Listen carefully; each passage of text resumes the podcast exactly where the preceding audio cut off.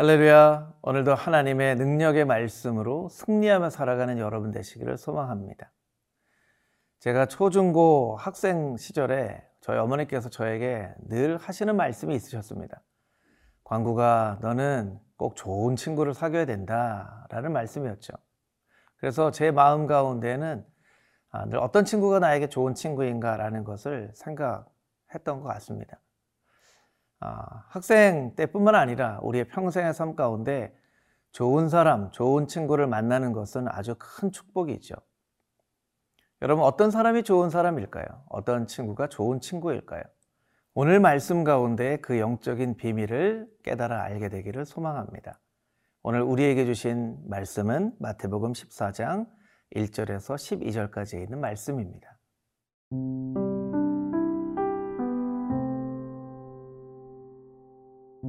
마태복음 14장 1절에서 12절 말씀입니다.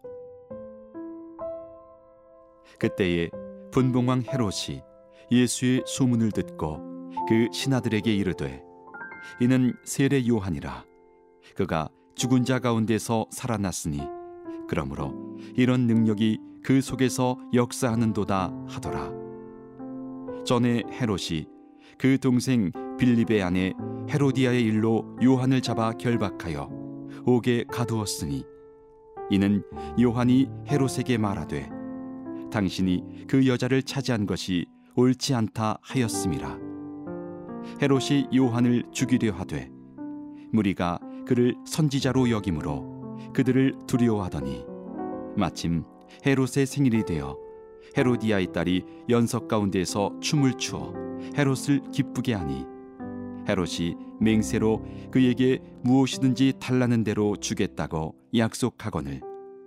그가 제 어머니의 시킴을 듣고 이르되 세례 요한의 머리를 소반에 얹어 여기서 내게 주소서 하니 왕이 근심하나 자기가 맹세한 것과 그 함께 앉은 사람들 때문에 주라 명하고 사람을 보내어 옥에서 요한의 목을 베어 그 머리를 소반에 얹어서 그 소녀에게 주니 그가 자기 어머니에게로 가져가니라. 요한의 제자들이 와서 시체를 가져다가 장사하고 가서 예수께 아뢰니라. 기적을 베푸시는 예수님에 대한 소문은 이스라엘 전역으로 퍼져갔습니다. 이스라엘 전역으로 퍼져갔을 뿐만 아니라 당시에 분봉 왕이었던 헤롯의 귀에까지 들어갔습니다. 그런데 예수님의 소문을 듣고 헤롯과 헤롯 주변에 있는 사람들은 의외의 반응을 일으킵니다. 아, 죽은 세례 요한이 다시 살아났다. 죽은 세례 요한이 다시 살아나지 않고는 어떻게 이렇게 기적을 일으킬 수 있겠는가 하고 두려움에 벌벌 떨었습니다.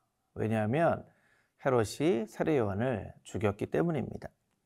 우리 3절, 4절 말씀을 다시 한번 읽어보면 전에 헤롯이 그 동생 빌립의 아내 헤로디아의 일로 요한을 잡아 결박하여 옥에 가두었더니 이는 요한이 헤롯에게 말하되 당신이 그 여자를 차지한 것이 옳지 않다 하였음이라.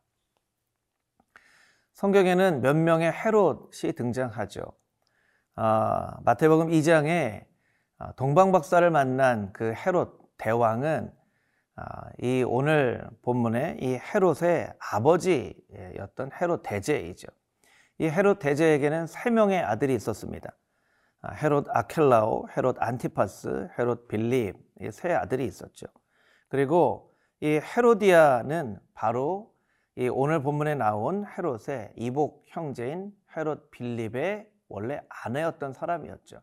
그런데 이 헤롯 빌립이 죽고 난 다음에 이 헤로디아는 헤롯 안티파스 오늘 본문에 나오는 이 헤롯과 결혼을 하였던 것입니다. 세례 요한은 그것을 좋게 여기지 않았습니다. 권력에 가득 어, 차 있어서 어, 자신의 이복 형제인 헤롯 안티파스에게 결혼한 헤로디아도 마땅히 여기지 않았고 헤로디아를 아내로 삼으려고 했던 헤롯 안티파스도 마땅히 여기지 않았던 것입니다. 그래서 세례 요한은 헤롯에게 이야기합니다. 이것은 옳지 않은 일이다. 옳지 않은 일이다. 여러분, 세례 요한은 헤롯에게 정말 필요한 사람이었습니다. 옳지 않다라고 이야기를 하였지만 헤롯에게 정말 필요한 사람이었던 것이죠. 우리는 나 자신에게 옳지 않다라고 이야기하는 사람의 이야기를 잘 소화하기 쉽지 않아 합니다. 여러분 누군가 여러분의 의견에 반대를 하거나 여러분에게 대해서 옳지 않다라고 얘기를 하면 여러분은 그것을 잘 받아들이시나요? 잘 받아들이기가 어렵죠. 저도 가끔 제 아내나 제 아이들이 저에 대해서 옳지 않다 또 반대를 하면 어, 겉으로는 괜찮은 척 하지만 속으로는 굉장히 마음에 불편한 그런 경험들을 하게 됩니다. 그런데 한참 시간이 지나 보면 아, 그렇게 이야기를 해줬던 아내가 참 고맙다는 생각을 하게 됩니다. 때로 어린 자녀들의 말이라고 무시할 수 있었지만 그 자녀들의 이야기를 귀담아 들었던 것이 참 나에게 도움이 됐구나라고 깨달을 때가 있게 됩니다. 여러분 좋은 친구란 때로 여러분의 의견에 대해서 옳지 않다라고 이야기해 줄 수 있는 친구가 바로 좋은 친구가 될 수 있다는 것을 우리가 깨달아 알아야만 한다는 것입니다. 그래서 마태복음 5장 37절 말씀 가운데 보면 옳은 것에 대해서는 옳다고 아닌 것에 대해서는 아니라고 이야기를 해야 된다라고 예수님께서 산상수훈을 통해서 우리에게 말씀해 주고 계신 것이죠. 혹여 여러분의 삶 가운데 옳지 않은 것에 대해서도 옳다고 이야기를 하거나 옳지 않은 일에 대해서도 옳다고 이야기하는 친구가 있다면 그 친구는 여러분에게 좋은 친구가 아니라는 것을 분명히 깨달아 알아야만 합니다. 그래서 잠언 27장 5절 말씀에 보면 면책은 숨은 사랑보다 낫다라고 말씀하고 있습니다. 여러분에게 옳지 않다라고 이야기해 줄 수 있는 좋은 친구 여러분에게 있습니까? 그 친구의 조언을 달게 받아들일 수 있는 넓은 마음, 지혜로운 마음이 여러분에게 있습니까? 그런 친구가 여러분에게 있기를, 그런 넓은 마음이 여러분에게 있기를 주님의 이름으로 축복합니다.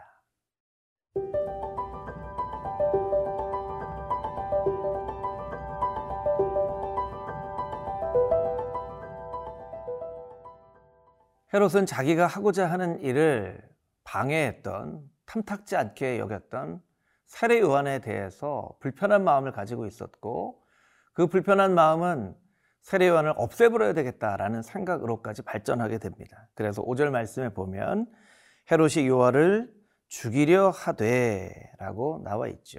음. 마침 그때에 헤롯의 생일이 되어서 잔치가 열려졌습니다. 우리 6절 말씀 같이 한번 읽어볼까요? 마침 헤롯의 생일이 되어 헤롯의 딸이 연석 가운데 춤을 추어 헤롯을 기쁘게 하니 이 6절에 보면 헤로디아의 딸 살로메는 헤롯의 마음을 기쁘게 하였다라고 되어 있습니다. 세례 요한은 헤롯의 마음을 불편하게 만들었습니다. 헤로디아의 딸은 헤롯의 마음을 기쁘게 하였습니다. 그런데 결과적으로 보면 헤롯의 마음을 불편하게 만들었던 세례 요한은 정말 헤롯에게 필요했던 사람이고 헤롯의 마음을 기쁘게 했던 헤로디아의 딸 살로메는 헤롯의 그 삶에 아, 어려움을 주는 사람이었습니다. 음. 헤롯이 너무 마음이 기쁜 나머지 이야기를 합니다. 무엇이든 소원을 말해라. 이 나라의 절반이라도 너에게 줄 것이다. 무엇이든지 달라는 대로 너에게 줄 것이다. 맹세를 합니다. 분명히 마태복음 5장 말씀에 헛된 맹세를 하지 말라고 말씀하셨는데 헤롯은 그 흥에 취해서 헛된 맹세를 하게 된 것이죠. 헤롯이 생각하지 못했던 소원을 헤로디아의 딸 살로메가 요구합니다. 세례 요한의 목을 잘라 쟁반에 담아서 나에게 주십시오. 헤롯이 그 이야기를 듣고 깜짝 놀랍니다. 그런 요구를 할 줄은 몰랐던 것이죠. 그래서 구절 말씀에 보면 헤롯은 헤로디아의 요청을 듣고 근심하였다라고 이야기를 하고 있습니다. 근심하였다는 것은 세례 요한을 죽여서는 안 된다는 것을 알고 있었다는 것이죠. 그러나 자신이 맹세한 것과 그 함께 앉은 사람들 때문에 주라고 명령을 하게 됩니다. 여러분 헤롯은 그 지방에 있는 모든 것들을 결정할 수 있는 최고 결정권자였죠. 자신의 생각대로 자신의 판단대로 모든 것을 할 수 있는 사람이었습니다. 그런데 실제로는 자신의 생각한 바대로 할 수 없었는데 그것은 주변에 있는 사람들을 의식해서이고 자기가 헛된 맹세한 것이 자기에게 오히려 올무가 되어졌기 때문입니다. 만약에 우리에게 하나님의 자녀, 왕의 자녀로서의 권세가 있다 하더라도 주변에 있는 사람들의 시선 때문에 내가 잘못 말한 것에 대한 그 올무 때문에 그 왕의 자녀됨의 권세를 발휘하고 살아가지 못한다면 그 왕의 자녀가 됐다는 것이 아무것도 우리에게 유익한 것이 없다는 것이죠. 여러분, 여러분은 하나님의 왕의 자녀로 잘 살고 있으십니까? 오히려 헤로처럼 여러분의 마음을 기쁘게 하는 어떤 사람의 요청 때문에 마땅히 행할 것을 알고도 마땅히 행할 그대로 살아가지 못하고 오히려 주변 사람들의 평판 때문에 주변 사람들의 시선 때문에 여러분이 함부로 한 약속 때문에 오히려 하나님의 자녀다운 삶을 살아가지 못하고 주변의 시선에 이끌려 살아가고 있는 그런 어리석은 삶을 살고 있지는 않으십니까? 여러분 이 말씀으로 여러분의 자신의 삶을 거울처럼 비춰보기를 원합니다. 나는 왕의 자녀로서 마땅히 행할 길을 행하며 살고 있는가? 내 주변에는 나를 왕의 자녀답게 살도록 돕는 그런 도움의 사람이 있는가? 오히려 내 마음을 기쁘게 하는 어떤 사람과 어떤 일 때문에 그것이 나의 삶의 올무가 되어지지는 않는가? 오늘 말씀을 통하여 여러분의 삶을 비추어 볼 수 있는 지혜로운 백성들이 다 되시기를 주님의 이름으로 축복합니다.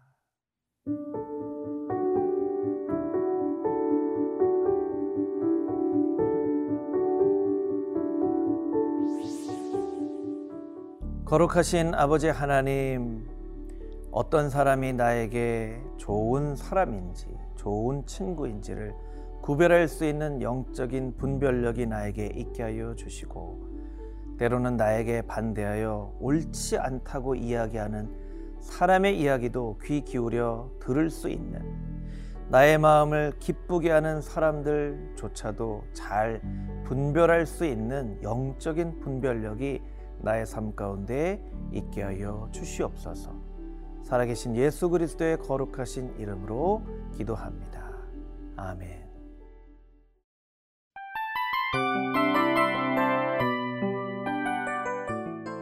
이 프로그램은 청취자 여러분의 소중한 후원으로 제작됩니다.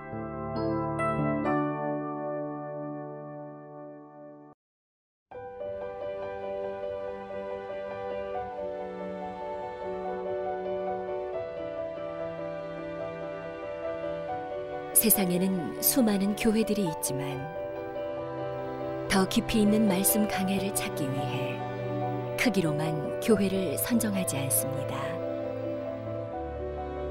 보다 좋은 영적 콘텐츠를 더 많이 나누기 위해 방송비를 받지 않습니다. 1년 365일 복음만 전하고 싶어서 우리는 광고를 하지 않습니다. 온누리의 복음을 땅끝까지 CGN TV와 함께 땅끝 선교사가 되주세요.